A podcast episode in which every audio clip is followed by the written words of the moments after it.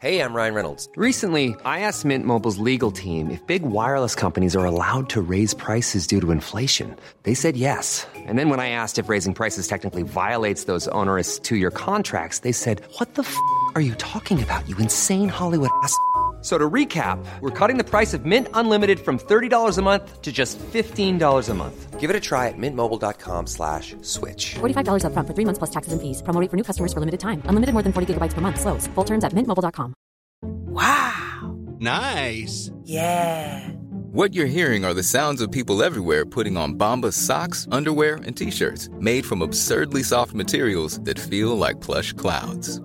Yeah, that plush. And the best part? For every item you purchase, Bombas donates another to someone facing homelessness. Bombas. Big comfort for everyone. Go to bombas.com slash ACAST and use code ACAST for 20% off your first purchase. That's bombas.com slash ACAST. Code ACAST. Ladies and gentlemen, welcome back to the show. Thank you so much for all your feedback. Uh, to all of the, to all of you who enjoyed the football show uh, with Carl Spain yesterday. Um, if you haven't uh, listened to it and you're into football, have a listen. Carl and I are thinking about doing a few more of them. Uh, so thanks so much for the feedback. Um, and we will see what happens in the future. Uh, tour announcements Irish tour this October and November. I am going to be touring around Ireland. My show, Son of a Preacher Man. For details, go on to www.hellostevo.com where you'll find out details for tickets. Just click on the link and you'll get tickets there. Uh, if you do have friends in Cork, Waterford, Ratoath, County Meath, uh, Meath, or where is it? Or Limerick City, where I was down yesterday. Please do tell your friends, uh, spread the word. If you get a chance, if you see something on social media that I've shared, I'd really appreciate you telling other people about it. Uh, I'd love to get as many people out as I can. And that what upcoming gigs this week. Tonight, I am going to be in In Jokes in Kilmainham and also the Landmark on Camden Street. This Friday, I'm going to be at Ashburn Comedy Club doing a, a few new jokes. And on Saturday, I'm going to be in Chaplin's Comedy Club where we will be celebrating five years of Chaplin's Comedy Club. Congratulations to Simon O'Keefe. I'm looking forward to that one to play a bit of a birthday bash down there. In today's podcast, absolutely delighted to introduce uh, some of you to the fantastic comedian that is Aidan Green. Aidan, uh, I know through um, through gigging together. Basically, I haven't seen him that much, but we play football together and we've gigged together a few times. He is a brilliant, fantastic fella. He's one of the nicest guys going, and he's super funny guy. Um, I went to see his show in Edinburgh when I was at the Edinburgh Fringe Festival this summer, and it's a brilliant one. I can't remember which one this is called now off the top of my head, but he will be bloody well touring about it. In this uh, chat, he talks very openly about um, how his, his life as a comedian, growing up, and how he has dealt with the issues that he has uh, with having a stammer. And uh, it's fantastic. He talks very candidly about it. He's very open about it. He's very funny about it. And he's written loads of shows about it. It's fantastic. Um, I will give you all the details of his social media in the description to this podcast. I also give it a plug during the podcast as well, I'm sure. But do give him a follow on social media. He will be taking his show um, out on the road around the country. And it's a brilliant show. I highly recommend you go to see this guy. He's absolutely fantastic. Please give it up, ladies and gentlemen, for the fantastic Aidan Green.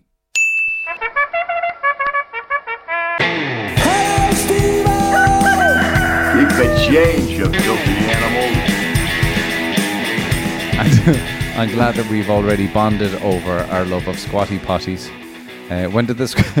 Aidan Green, ladies and gentlemen, is here, and the first thing he compliments is uh, squatty potty. He thought it was for my daughter, but it's not. No, it's, it's the way to poo, man. Well, it's a very small one you have. Oh, what yeah, do you mean? it's a small squat. Like As mine, in width.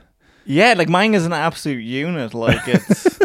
See, as in a lot of, because like I first used them in America. Those friends of ours in uh, in America, and I saw them like, why is there a stool under your toilet? Right. And they explained it, and then The I concept. just as soon as I got home, I bought Yeah. one. How long ago was that?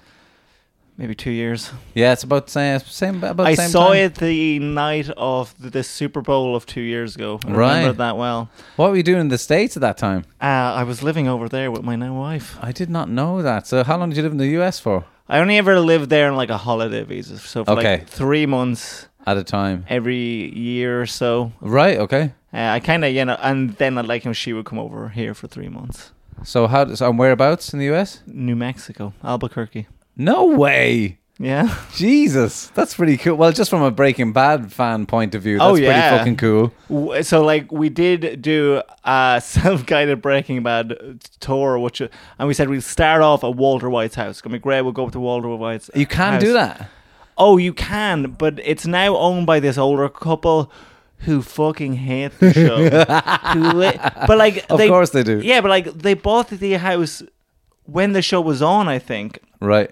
and or like just after, so they knew it was a thing. So they're probably the first buyers after the show had finished or something like that. Yeah, and so first of all, I think that they, I think that they were sort of pissed because people kept on throwing pizzas up on the, you know, like up on the r- roof. Why was that? Why were they doing that? Because there was a scene in the show where he throws a pizza up on the ro- roof. who does? Uh, Pink Walter does. Yeah, Walter. He, Right. he he like flings this pizza and lands perfectly up on uh, up on the r- roof, and so people would just go and throw pizzas up on the roof. So now what they have is. Uh, they have a giant black fence that goes ar- around the front small lawn area. Oh, really? It's this black, and then there's also a fence in front of the front door. And when we went, they sat with the uh, they sat in the door of the garage and just stared at everyone No who went way. past. I have a friend, and she went, and they and so they like walked up, and they shouted, "It's just a TV show." but everything else, They're right too. They're right too. yeah. But like, don't buy the house. Don't buy a famous That house. or yeah, don't buy famous house or like just you know lighten up a bit and make some cash off it. you Surely to could like you could literally charge people fifty dollars to Of throw course. a pizza on the roof. Yeah. Have we a ladder that they're Yeah, yeah. You could Yeah. be making, you could be selling pizzas out the front, selling? Pi- you could have just microwave pizzas. ready to microwave go. pizzas to throw and decent pizzas to eat, and amazing. So, what Yeah. kind of a place is Albuquerque like? Is it like Uh, the show? Like the no, show? so the, the show's weird because like they clearly wanted to shoot the show in L.A. Oh, really? and so Right. there's like this like huge um there are mountains over Albuquerque called the Sandia, which means watermelon mountains. all right. because they get red in the evening because of the sun. I think this one's set that, but um, Picturesque. So they, these like these like huge mountains overlooking it, and you can always kind of see them. Um, and the show doesn't show them until I think it was halfway through the second season of the show. They hide them almost Ru- constantly. Okay. And like where he lives in the show looks nowhere like anywhere else in Albuquerque because you you know like all of the houses, well a lot of the houses in Albuquerque are kind of like old. Uh, things called Adobe style. Oh, as in. Adobe Photoshop. no, but yeah, you- because you know, like how so it's in like in uh, just in Santa Fe, which is like an hour north. Okay. it has or it has the oldest house in North America, and and and so you know it's an old you know house kind of like made out, you know of like wood and like mud and Yeah, things, yeah. and it's kind of done in a style.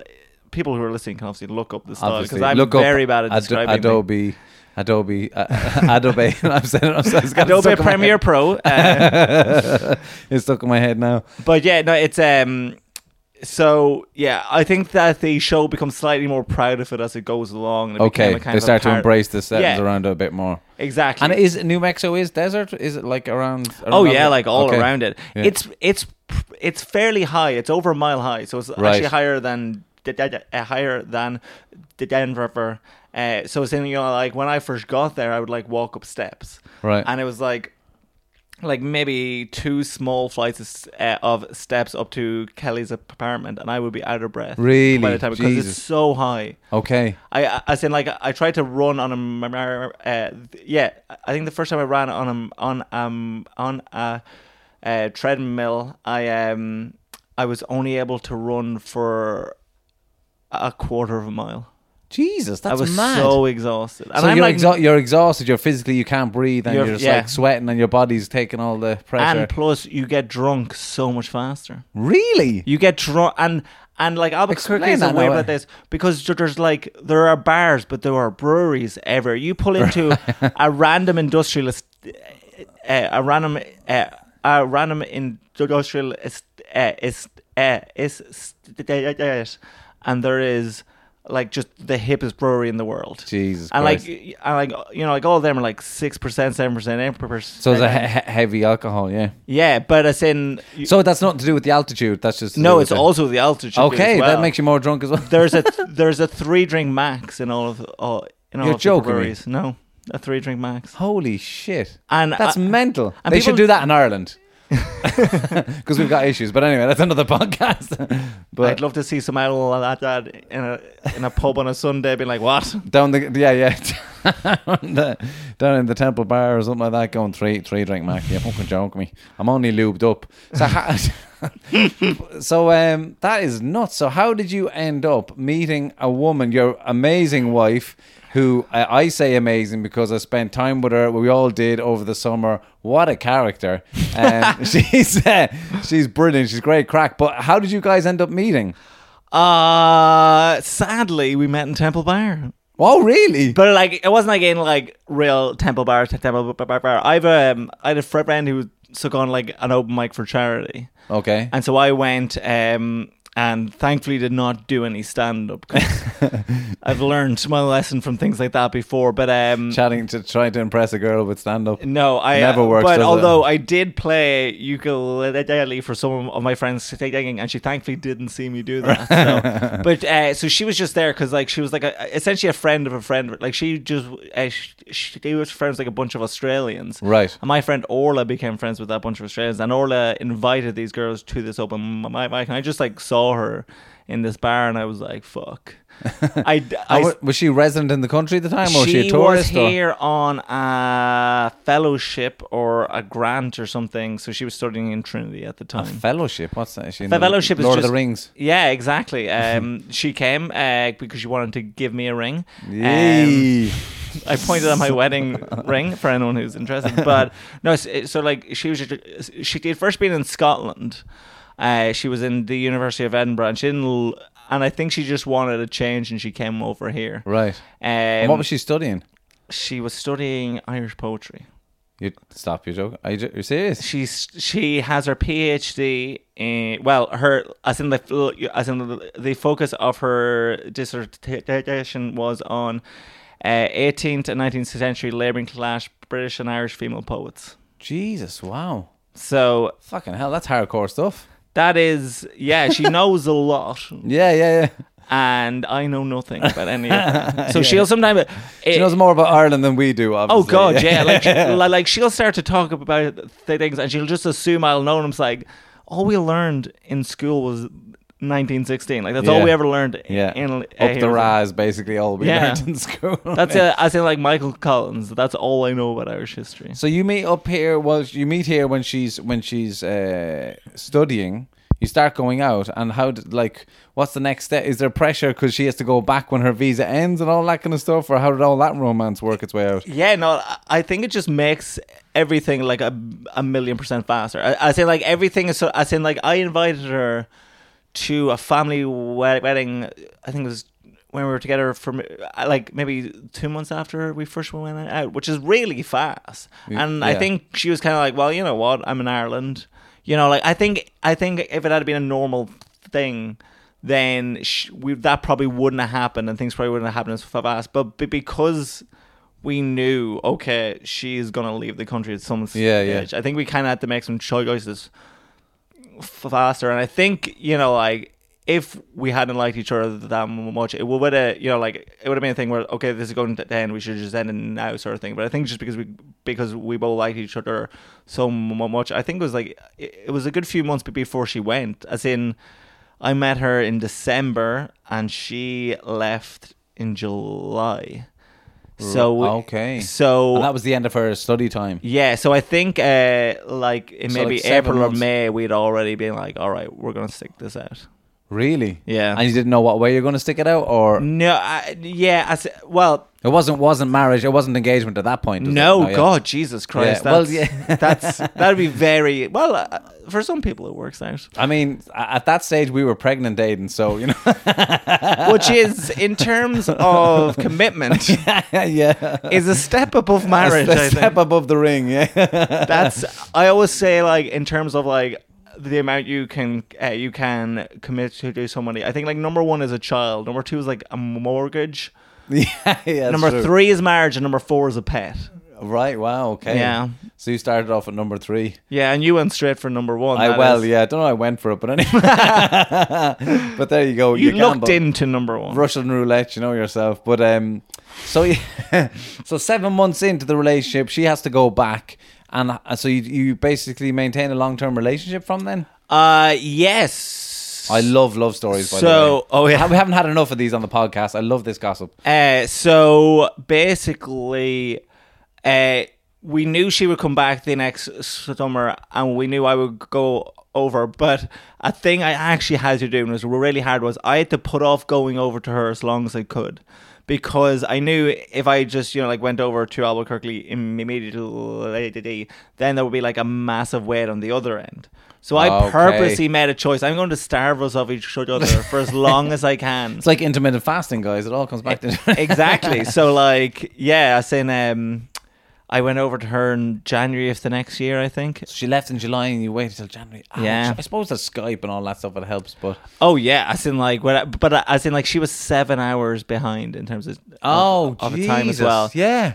So it's in like, as in, we would always chat, and you know, like, what was the evening for me, and like the morning for her. So like, w- so like, w- sometimes we would watch like films to, you know, like over Christmas, we watch a lot of films to get together. You know, so like, w- um. We we, we, we um we would always try and hit play at the same time Oh, and that's watch cute. the things. And you didn't know about screen share at that point, did you? Oh, No, but also th- the big problem there was that, that, that it was like maybe 10 or 11 a.m. in the morning for her. Yeah, it's like yeah, yeah. evening time for Eat- us. Eating popcorn at 10 a.m. and she's doesn't work. watching the most bizarre films at like 10 a.m. And I was like, she, that's a lot of work from her. Yeah, fair play to her. That's commitment, all right. Yeah. So how long is it then until you get to the point of? So did she ever come over for an ex, uh, for a longer period? So she spent every summer here. She's essentially been here every summer, and she always would leave just as I was going to the Edinburgh Ah. Fringe. So, so, so like these. So the uh, when she first went away, that that's when I went and did my first Edinburgh Fringe, Right. Which was a super weird thing because the whole end of the show was about me, me meeting her. Ah. So, uh, So how long ago was that? uh, that was four years ago. ago was my first Edinburgh. Fringe show. It's like four and a half or four and three quarters years since Wow. Since we first got together. Because you only got married re- within the last year, didn't you? last December, Yeah. December seventh, yeah, on Pearl Harbor Day. Pearl- Is that what? Pearl-? Because it was cheap or something? No, it? so that we would never forget.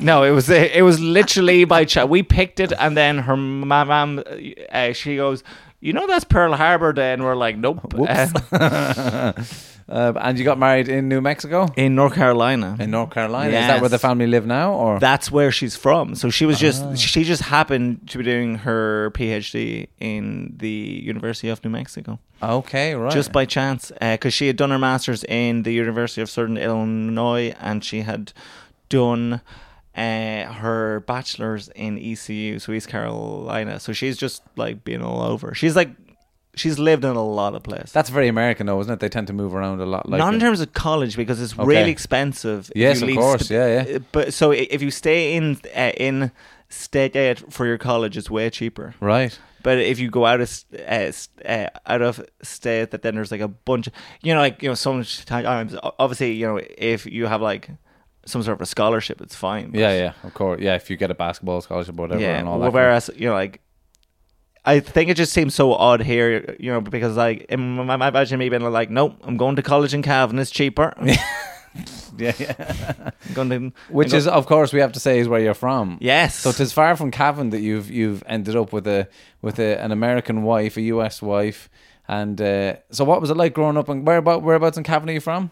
Uh, so I'm originally from from Mana actually, but I moved to Cavan when I was four. My, my family, well, my, my family who are from Cavan, but they but my parents had lived in London and then moved up no, north. Right. Uh, and I was born up north, so I'm technically I have a theory that Fermanagh is the most beautiful county in Ireland. Is it? It's like it's up there, isn't it? Surely. Yeah, there's this weird um, sort of a back road, but between Cavan and from it's it's um it's a sort of place that, that they call the Gap of Gladan, Okay. and the area area's Glangevlin, I think. Okay. And genuinely, it's it's one of those stunning places. stunning the around there. I was on. Is it Lough Derg up there? Yeah, yeah, yeah, yeah. A, a friend of a friend had a boat on Lough Derg, and you can just get off at different points of the lake, and there's little islands on the lake with the church, and and oh, stunning. Yeah. like absolutely stunning around there. But you, so you're you were born there, moved down to Cavan.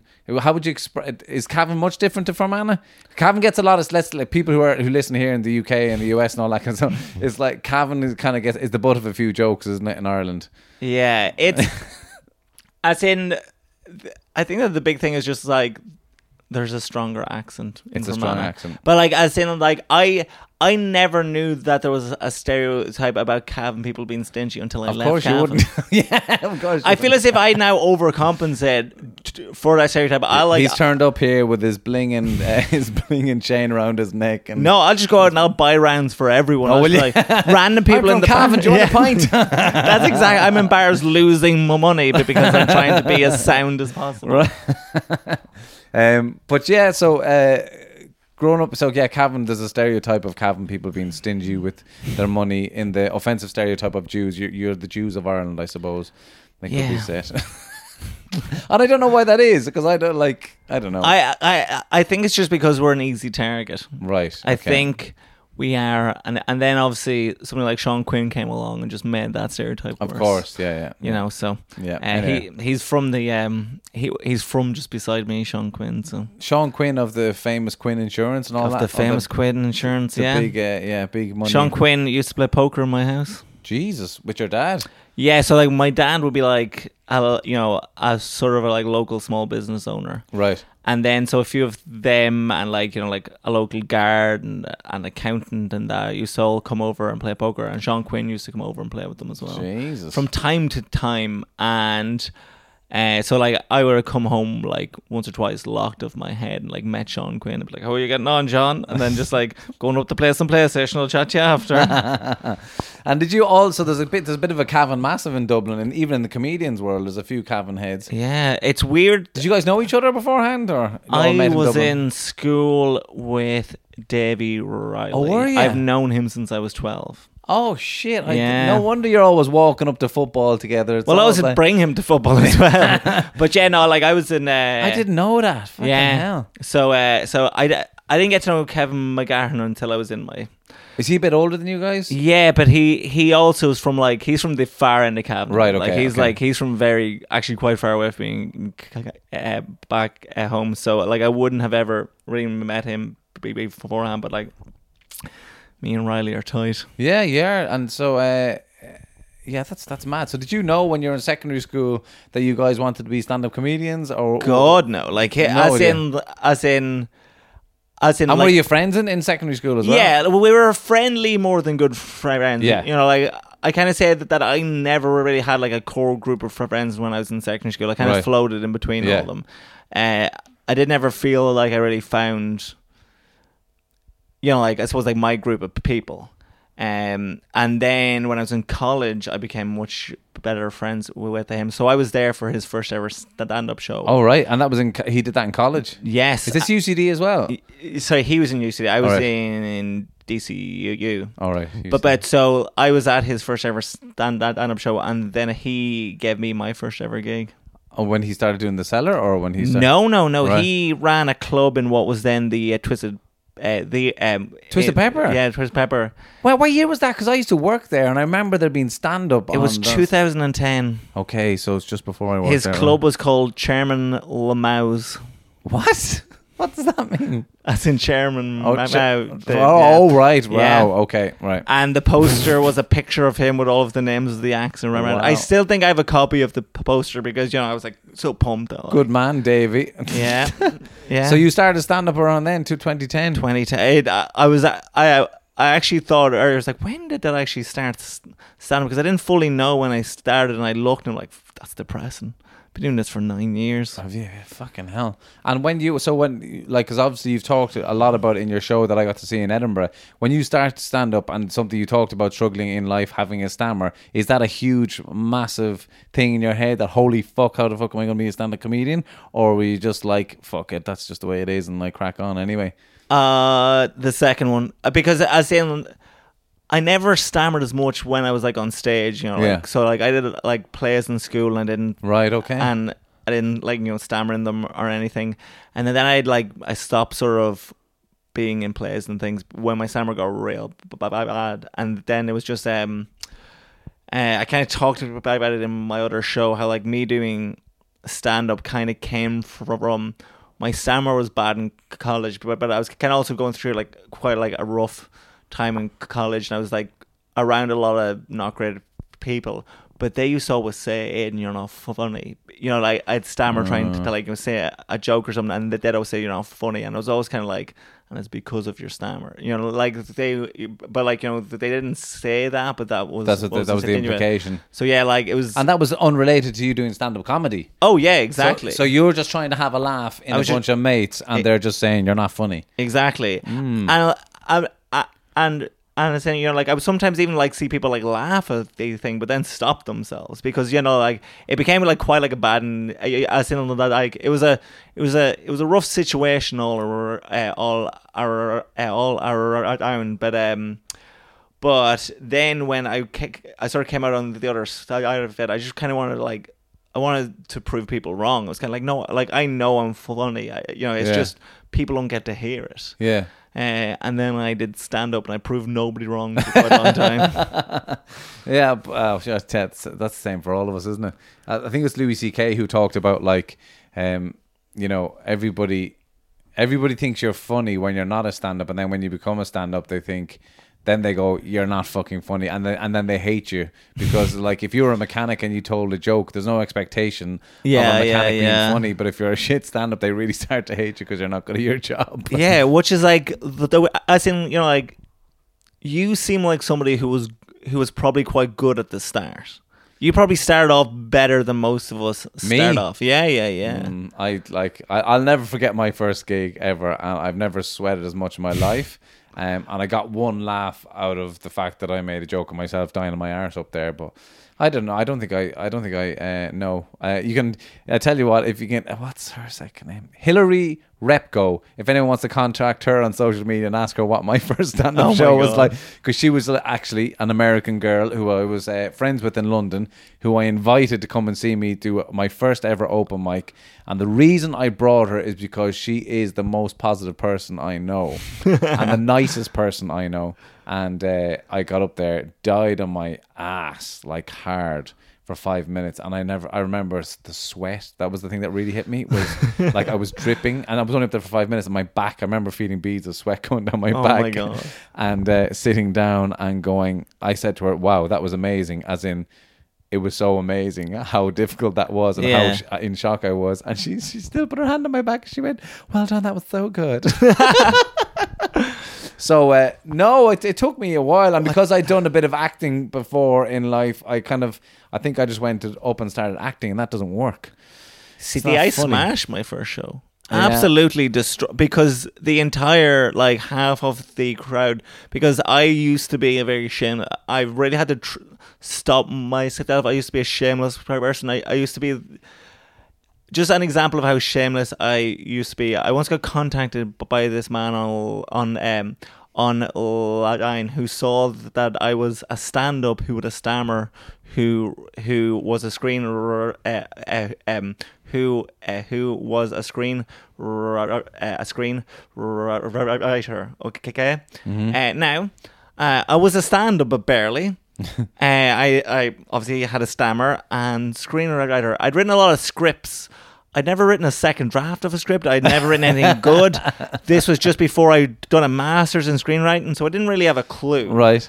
And he contacted me and he was like, Here, man, uh, I want you to write the script about a guy who's a stammer who wants to be a stand up.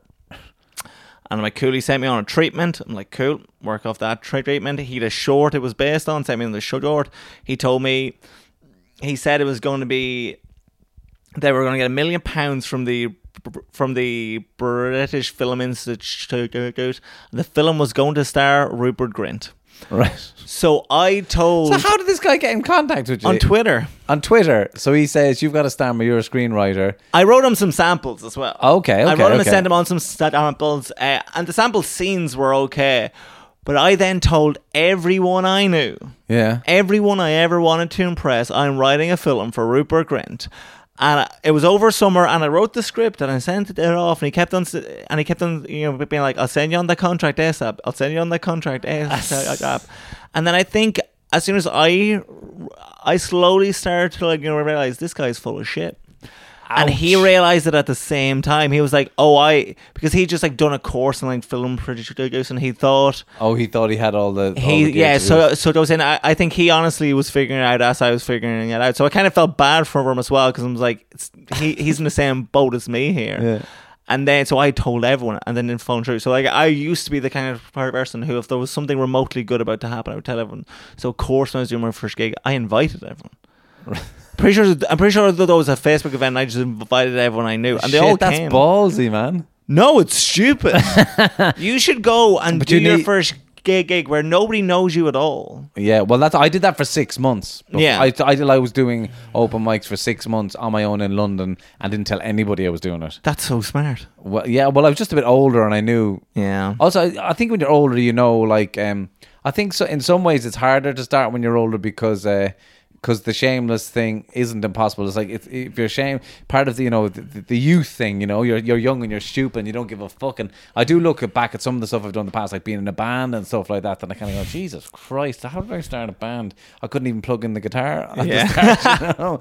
But um, but that was just being young and just Yeah. going, fuck it, I'm going to do it. But now, but with the stand up, yeah, I wouldn't say it's being smart. It's just being older and you're How honest with yourself. have you been have you been in stand up for? In stand up, it'll be uh, it'll be four years in uh, February 2019. So three and a half at the moment. I think that's a So very 2020, sorry. As in to as in the fact that you have a show as strong as you have, three and a half years. As in, like it took me. I did my first fringe show when I was in my fifth year of stand up. Right. Like it took me a long time, and I'd even like subconsciously been writing that show for years as Yeah, well. yeah, yeah, yeah. So is it? No, actually, it was my s- sixth year of of stand up, but it took me that long to like get to the point where, where I actually even thought I could write this show. Yeah. So uh, like that's as in that's in as far as But I how, can how, see. how, how old were you when you were doing that, though? You see, that's th- those things do count. I think people, a lot of a lot of com- comics look at me and go, "You're only doing three and a half years, and you've done X, Y, and Z."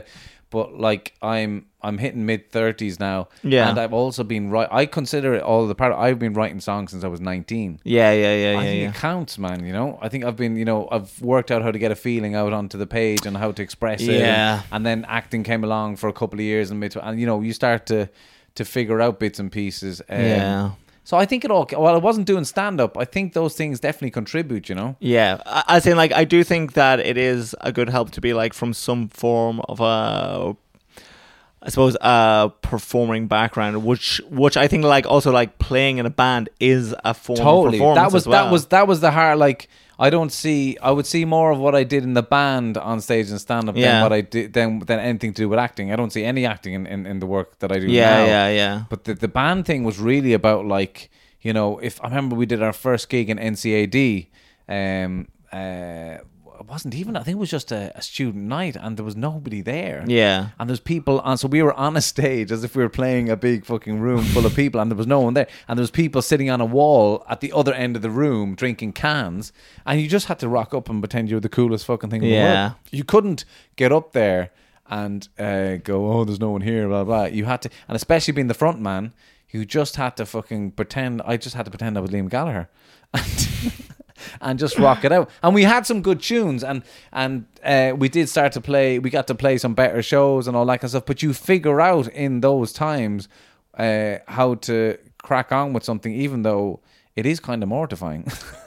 if what to kind of band? It was like standard four piece indie rock. Okay, cool, Kind cool. of. There is a there is a clip of us on Oh. Wheeling somewhere. Um, I, I think Matt Bro- Brothwood has it. It's like yeah, I think we split in 20, 2009, so ten years ago. Oh now. wow. Yeah, R.I.P. yeah. R.I.P. the, You should get a ten Get year band back together. anniversary show. I'd watch it. It wouldn't be that hard because we're all family. So it's uh, Oh, well, my- yeah. My, brother was the drummer. Uh, my cousin uh, Ray was the bass. He went on and started his own band after that. And Rob was the lead guitarist, and he was definitely the the genius. Uh, certainly music talent wise, he went, Okay, he went yeah. on to do study music in Trinity Oh, College, nice. and he actually now he's in charge of uh, some. He works in London for a company that bring. Orchestras around the world, like Oh, literally, wow. yeah, and he does the sound and all that crap for them, as you do, you know. Um, so, but anyway, yeah, but like I think that stuff does all count towards the stand up. Yeah. So, how, how old were you when you started writing your first hour, or when you first started doing stand up? Uh, so I was 21. I, was- I just turned 21 when I did it, and it re- I seen, I seen. So I um, I actually, I think it was like Leanne Bergen who Oh yeah, uh, who you know goes well. She was she told me at the fringe that she watched back an old video of me online, and it was like for me, and it was in my first year of. It was me. No, sorry, it was me when I did the Chortle Student Comedy Aw- Awards. oh you did that, did you? Well, I I was in a semi final. Oh wow, my god, that's a big deal, man. Oh, it's not. Oh, oh. Oh, it's not. no, no, no. Just let me. So in the first one, me. We have explain. Ch- Chortle to everybody who doesn't know. Chortle is like the big UK uh, industry online magazine, I suppose you could call Yeah. it. But it's a comedy uh, website. So if you get a review from Chortle, it could make or break you in some ways. Um, but they do a student uh, a student comedy competition all the time. So they didn't have a heat here. So me and Davey went over to Manchester To do a heat. Wow. to to do a heat, and um, we went over and uh, we did okay. As in, I didn't love my performance in it. It was grand, and um, and nobody was that nice to us over there. Like all of the comics that there just weren't that nice. It was kind of like a weird vibe. So we didn't uh, we didn't get through. We thought our grand flew home. Then there was like a, a people's choice thing where, where people could vote for, you to, to go into the semi final. Au- audience members voted. No, just as in like so as in uh, you could just go on uh, you could just, uh, you, so you could just go online and look at all of the, the uh, at all of the clips and Okay, and you and can vote on who you want to go to. so some- probably Ah. all of my, mm, you know, all of my, you know, like I probably posted it on Facebook, been like, please go vote for me in this, and people just probably went, right, fuck it, you know, because I think a lot of time people are like, oh, why would I do that? But mm, you know, it could have been the thing, something like that, and so I was in the semi final, and so oh, so it was like the biggest gig in my head. I was like, this is the biggest gig I've ever done in my life. So super pumped. So I spent the week before working on my speech. I was like, I don't want to stammer badly in this at all. I want my speech to be quite good. And I didn't really talk that much about my stammer in my act. It was only like the first like three minutes of my act was about stammering, and that then I would. Uh, I think I went out. I think I had some jokes about like romantic comedies and the thing, the things. Uh-huh. And um, and so my friend flew up. My friend from home, I've known my whole well since I was like four, flew over with me. Wow. Um, Jeez, you got good friends. Well, well, you've had some assholes as well. yes. in- oh no. in university. Yeah. And so he flew over with me, and two things came together. So just before I went up and st- uh, on stage, uh, a woman in the crowd took some um, what's that horse tranquilizer called? What's it called? I, is, it, The drug. I, I know it's horse tranquilizer. It's not MDMA. Is it- It's um.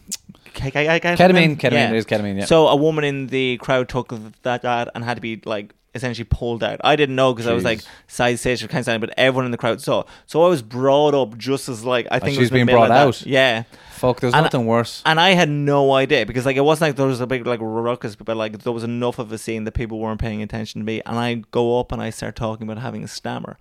But I have worked so hard in my speech. I'm so focused on not stammering that I don't stammer at all.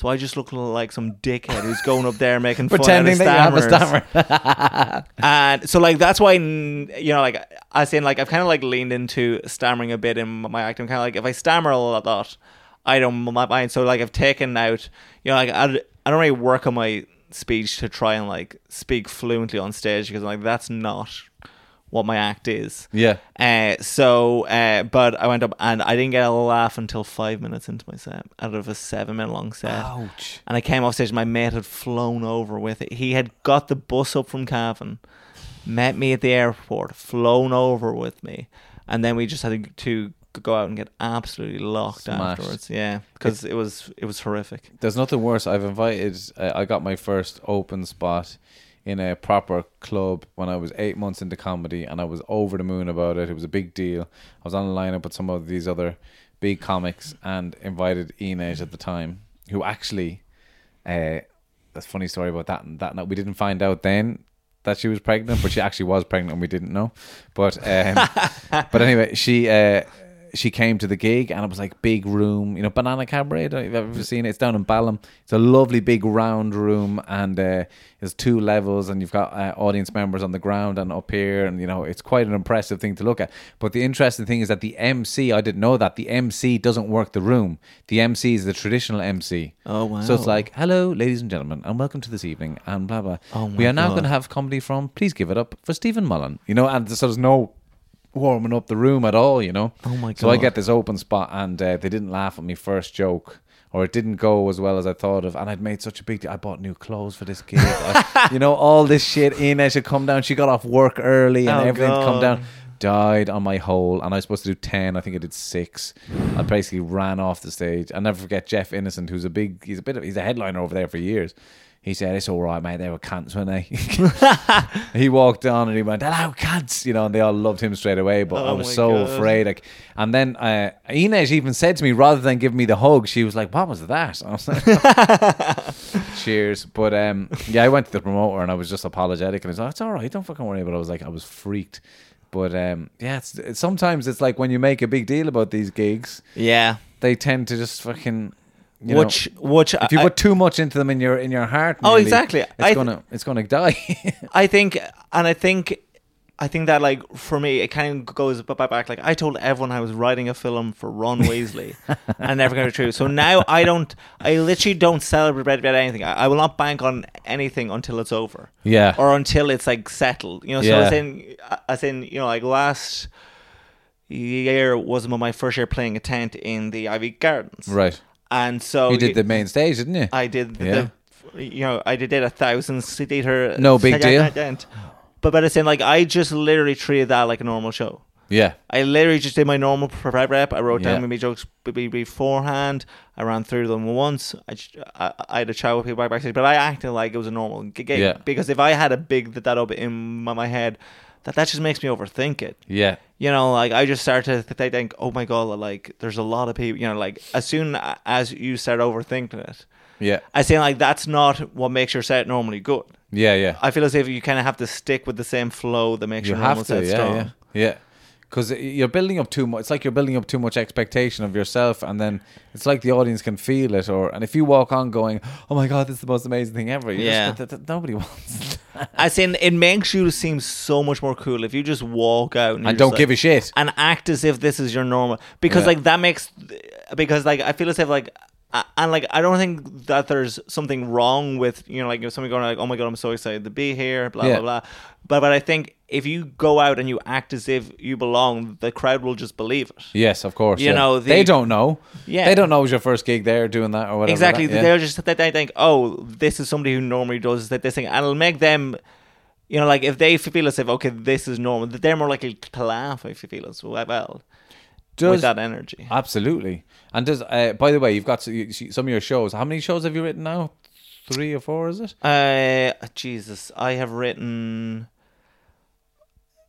th- th- uh, three and a half. We'll say Three and a half. Three and right. a half. Um, I think it was your one from last year that I love the name of Stutter, Stutter Island. Island. yeah, my first one was called 500, uh, 500 Days, Days of of Stammer. this title, Eternal Sunshine of the Stammering Man, is the weakest title so far. I already have They're the brilliant. I already have my next show title. It was given to me by a George Fox. He said it as a joke, and I was like, That's the name of my show. "That's the name of my show." Can you say it? No, no. Um, uh, yeah, I guess I can. It's called. No, I don't mean can you physically say it. That sounded bad. Uh, so the show is called. I know. Um, I know. Uh, just maybe I can physically say. it. You've jinxed me now. I know, I know what you did last stammer. Yay! Very good. It's it's it's as in I will say that anyone who's thinking of bringing a show to the Edinburgh Fringe who has no already, if you aren't a big a big name act or an act with a pull over already, go with a strong title. Yeah. go okay. with a good pun. Build. Think of what the show is about, and then build a and then build a pun off it. build a pun off what your show is about. because Okay. as as in like yours was a strong one because it's what the show is about, Yeah. but, it's also a recognizable a recognized song, yeah, yeah, yeah, yeah, Of course, yeah. It just rolls off the tongue because actually, in a lot of ways, it's too. Son of a preacher man is too long, but it just ro- because everyone goes, everyone straight away sings a song in their head. then it's just Exactly. like yeah, yeah, yeah. Exactly, and then like even like you can have fun like flying for that. That you you know, Yeah. As in a thing, a, thing, uh, a thing which I always say, uh, you know, like I'm like, oh, it's kind of like the film, except for it's me just stammering for an hour, and because the title has drawn people in, you can then play off that when you're trying to get yeah, people yeah. in. Of course, of course. Flying, I miss it sometimes. Flyering, but I, again, I think I've explained to people enough times. But for Edinburgh, excuse me, the name of the game is to get people into your show, and you have to do it by flyering, handing out flyers, and trying to have something catchy, a catchy photo, a catchy title, or whatever, and some catchy catchphrase to get punters in. And it's tough. Does that does that add into is flyering tough for you having a stammer as well, or is it something Uh, you don't think about at all, or? I get more heckles about my about my stammer whilst I'm flying. People will constantly What? say, "I will, I will, I will," you know, like, uh, "I will fly," I, I, or somebody, and they'll, you know, and they will say things like, "But, but, but you don't have a stammer." And I'm just like, "Of course, I, like, I'm not just here over being like, here's an incredibly offensive show. No, like, I'm not."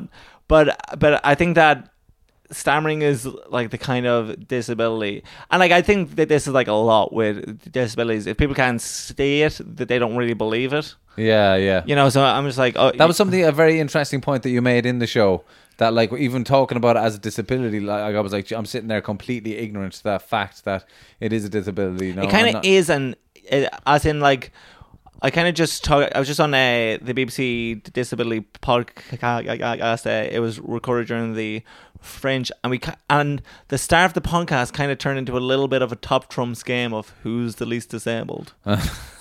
Uh, I don't, I don't know if I was or I was not, but but it was just like a kind of a, like an interesting thing where, as in, I never thought I was disabled. You know, Yeah. I didn't like, I didn't grow up, and I think that p- people kind But of that has a maybe a little bit of a negative. Oh, it like, does, labeling yeah. in your head. I in like now I don't care. I in Yeah. like obviously when you're like younger, Yeah. you're so obsessed with how other people see you. Like in school, I would have wanted nobody to like think I was disabled, even though like it's very normal being disabled. I wouldn't have wanted people to think it. Now I don't care. Yes, of course. So it's in like it's legally.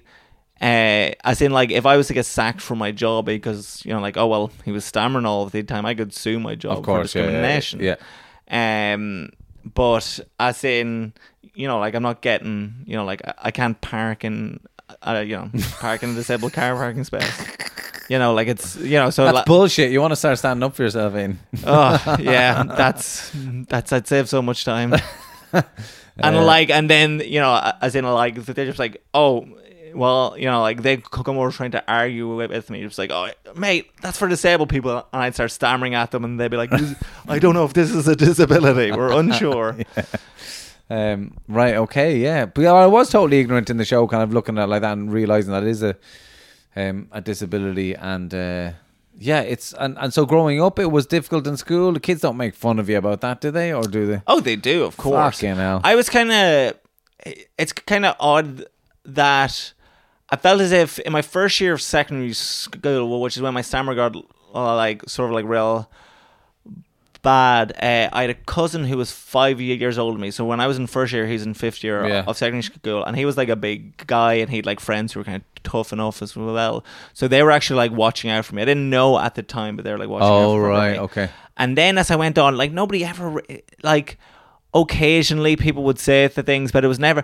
I think I got away with it because I was good at like football and things. I genuinely think it would have been worse if I had been like, if Quiet, ha- quiet and kept yourself. Or yeah, that, or, yeah. or or or or or like you know, say I showed like more of the, the of the like uh, of the you know like I suppose the like nerdier side of Yeah, myself in secondary school, which I didn't. Re- I said like back in secondary school, you know, I was like boot cut jeans, brown shoes, Yeah, yeah, listen to dance all like I said like I Yeah, you know yeah. I said and like which was the contrast because Davy Ri- Riley knew who he was back then.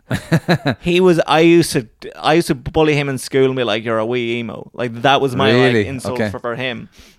But, but I said it was just like somebody who kind of figured out who they were early, and like my summer really, uh, you know, like it really, really pulled me back into myself. It made me really have to because you know I feel as if Really? I. I feel as if I've had to work harder for a lot of the things which I, you know, I, I, Uh, you know, like a lot of the things which I do, do, do as well. Like I've always said that if I didn't have a stammer, I'd be an asshole.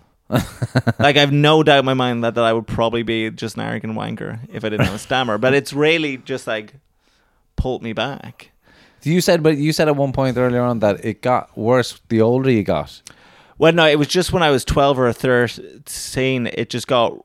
I literally woke up and suddenly I couldn't talk. Like it literally like changed overnight. So it was, I said I had it when I was in primary school. I didn't really know I had it. People, you know, like I was told I had. it. I was going to speech therapy, but I would never know if I stammered because it was be, it was so fast and I talked so fast. It was just over really quickly, and like you know, like I don't. I I I kind of had like all of these you know like ways of of you know like trying to trying to you know help. Like yeah, like I had a dictaphone back then where I would like record myself talking and I would Right. listen back back back back um and things like that, but I then literally woke up one day when I was I think I was 13 and I literally lost all ability to speak. Like I couldn't. So it's in I said I'd say if for maybe two years after and for some reason I could always talk better earlier in the day. So on the bus into school, you couldn't shut me up, and as the, the day would go on, my stammer would get worse and worse. And then you know, like I'd be in class trying to like read out answers and stuff, or like read out from a book. And Oh, that's the, the worst thing ever, isn't it? Fucking having to read out in class. I think they do it differently now. They ask if people want to read out, don't they? Because everyone has their own little thing here and there that they just fucking yeah, You, you had yeah. I remember now that you're you're saying that there there was a poignant moment in your show from this year's Edinburgh Fringe that was just like absolutely heartbreaking of you having to read out in class, wasn't it? yeah, that, that's um, and and so I was talking with um, I was in in um, I was in New York last year, I think, and I was chatting with a guy who used to work for my father, and he was just like asking me about like you know stand up, and he said that I used to have a bad st- a really bad stammer as well. I'm like, really? And he's like, yeah. And he said I had um, it was so b- b- bad, and he'd one teacher in in um in school who used to make him read every day, and it got so bad he went to his doctor, got a note of his doctor saying, "Please don't make him read," and she tore up that note when he brought it in, and he quit school because Fucking she would not stop making him uh, like um, making him uh, making him and like I do, like I do think it's easier like to be a kid in school now because I think that, uh, that they do take care of you if there's Yeah. like something wrong Yeah. with you in some way a lot more but Yeah. back to that as in like my principal in primary school there was a guy in my class uh, sorry in my brother's class who's two years ahead of me who had a uh, he had a uh, he had a a st- a st- a st- a- a Eh, uh, stammer as well and the principal tried to get another student to mock his stammer in class What the fuck is the point of that? Like, because he hated him and he tried to get he's he he didn't want to be the one who mocked him but he tried to get another student to impersonate his stammer Jesus Christ! I remember, like, I remember the only lad I ever met with a stammer. I was in his class in second year of uh, CBS. Uh, you know who I'm talking about from Carricktool. He was a legend. I'm not going to say his name in case this is going to be, but uh, he was uh, he was a brilliant, brilliant. Her one of the uh, a few of the lads from Carricktool were just brilliant at all sports. He was brilliant at football and he was brilliant at hurling.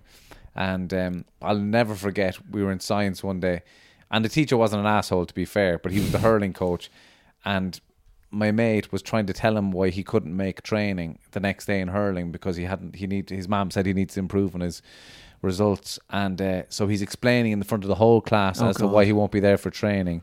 It's taking him a while to say it And then the teacher goes, "Sorry, Barry, say that again. There, I wasn't listening."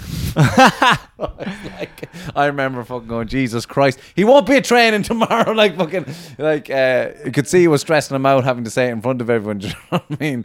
Um, Yeah. But yeah, it's fucking school must be horrendous. And so you're, that guy in New York said that he that he got he lost the stammer eventually. Yeah, yeah, but you know, Does like he know what he attributes it to? No, I think it's like a fairly common thing that like a lot of people just like as they as they grow older, Right. They just kind of lose it. As in, you know, like you know, like one percent of the you know. Like, I think that like more people have like some form of speech impediment at some stage in their life, that Right. They don't like really know off or like.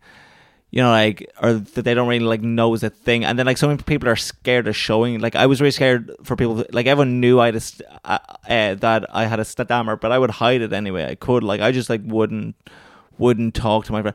I used to always, pre- I used to seem really dumb. Like people used to think I was really du- dumb because I would pretend. So, uh, like, I would be, I would be speaking amid sentence. I'd be like, I'm not gonna be able to say that. that.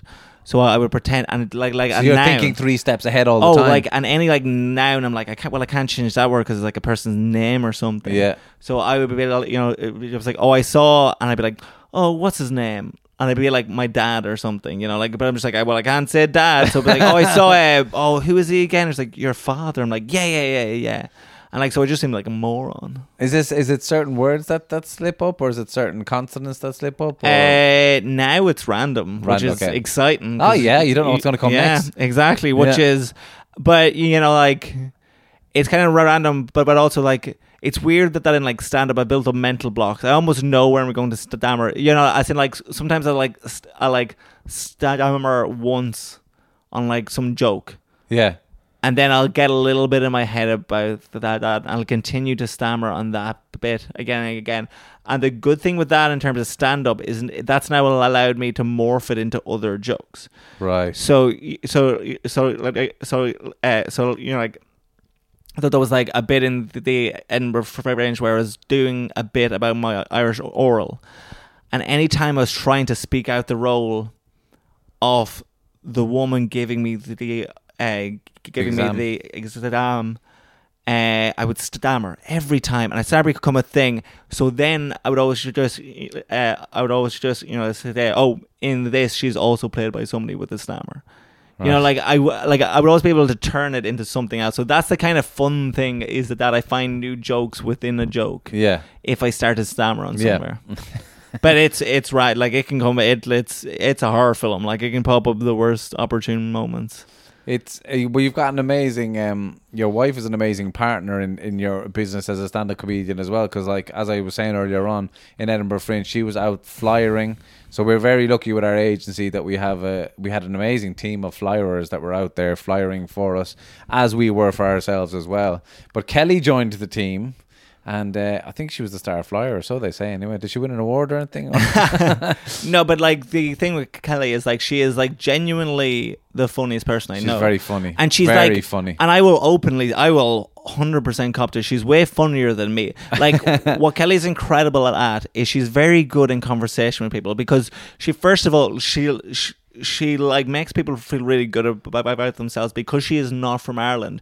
She will tell people if she thinks that there's something nice about them. They'll she just will say it straight out, Yeah, yeah. she Yeah. like and, and like That's right. And like you see Irish people will be like, Jesus Christ, oh, oh Jesus, oh, she's this coming on to me. yeah, and Irish people do not know how to take it out. But, Yeah. but like she'll just be open and say things. So for, first of all, she makes people feel good about, themselves. Which which stand ups at the Edinburgh Fringe, you're so stressed and you're so Yeah, overshot, yeah. you need that, that that. But also she's really funny as well. Yeah, she's very, and very very personable. So as in like just as in, I feel as if she's got all of the interpersonal skills I lack. Do you think she'd would she's tread that? Would you think she'd take up a microphone? No, No, she has no, no way. interest. as she, as in, she doesn't have that deep dark thing inside of her. I, I think that that you know, like th- this need to like be a stand up. I think it's something dark inside of us, Yeah, and I think that that you know, she's just like, I don't need that. I don't need that. Yeah. She feels loved. A- As in, like, I think that that she could, and like, I think that that she'd be like very good at like writing comedy as well. well. And obviously, she would be a very good performer because she's a very physically funny person as well. But, Yeah. but uh, I just don't think she has that urge. So I like I'm sure for people it's almost like frustrating seeing how funny she is and me being like, "Wait, he's the one who does the comedy? what? There's no justice in the world." Your show was brilliant, man. Your show was really. I genuinely loved it. It was great, and uh, uh, no, it was absolutely fantastic. So, do you will you go do it you again next? analyze the different genres and kind of go? Yeah, I I think I'm going to fit within this. Well, I just tried hard to put a, like a square peg into a round hole for a while. Yeah. Of just like, well, this is But kind of you go- comedy people like and respect, and this is the comedy I like the Okay. most. Um, and I did it, and then I had I I, I, I I got a certain level of success and certain level of ability in Chicago, and then I just couldn't get better. And then like Okay. all my friends and everyone was just getting way better than me. Right. And like, I was like, okay, well, I'm definitely worse than all my close group of friends. and your close group of friends are all comics. and all comics. And I'm like, they're all better and they're do- all doing more interesting stuff, and it seems easier for them. And then I would just go up and try and do jokes, but then the second I could improvise, or the second I could riff, or do something weird, then that's what I could do really well. Mm. And I was like, oh, that was fun. Or I could do got a reaction, mm. and then I would go back to being terrible and doing jokes and things that I hated and I didn't think were funny, but they got a certain tepid laughter, and they seemed like the kind of things other people were doing. And then And what kind of stuff were other people? You were saying people doing really different stuff and. No, they were just doing like. Were they just doing stand up or? Yeah, so like Michael Rice was over there, who we both know, who's fantastic, who's my favorite comedian in the country. Uh, He's in this apartment somewhere. So I That's the you reason heard you're saying that. You heard that, Mike? You have you heard Give that? you Mike? a bloody shout out on the cast. Big Mike. Hello, Steve-O podcast. You fuck. Anyway, Yeah. you fucking you scum. There's Anyway. something like I, I, I've, I mean, I've said it to the three of you on separate occasions many times. Total jealousy of that gang that you guys had when you started Riff Raff, for example. That I've missed out on a generation, Oh, yeah. but but like, but it's good. Like three, but it was Oisín at the time, and yourself Mm. and Michael, all comics that I love. Um, and there's an energy about it, and it's like complete commitment, complete like this is what you guys are doing, kind of a thing. And um, Yeah, regardless of anything else that's going on, you know, it's great. I don't. I can't speak to that. I don't know. I don't uh, know or I've observed. My, I haven't looked at myself in that way, but that sounds. Not, I don't know. I hate talking. Uh, I hate talking and feelings. Um, but no, it's just, like it was just like a genuine energy of like fucking hell. These lads are Mm. loving what they do, and they're doing it because that's what they, they, they love doing, and they're all because you're all very different to almost each other. as well. it was like it was like locked in. But if one of them had been bad, I think I was super lucky in that both the shows went well. Will you do another show for bra- write a brand new show for next year? Yes, Yeah, that's the. man. So like I'll probably try to do two shows again next. Are you going to take year. this one out on the road?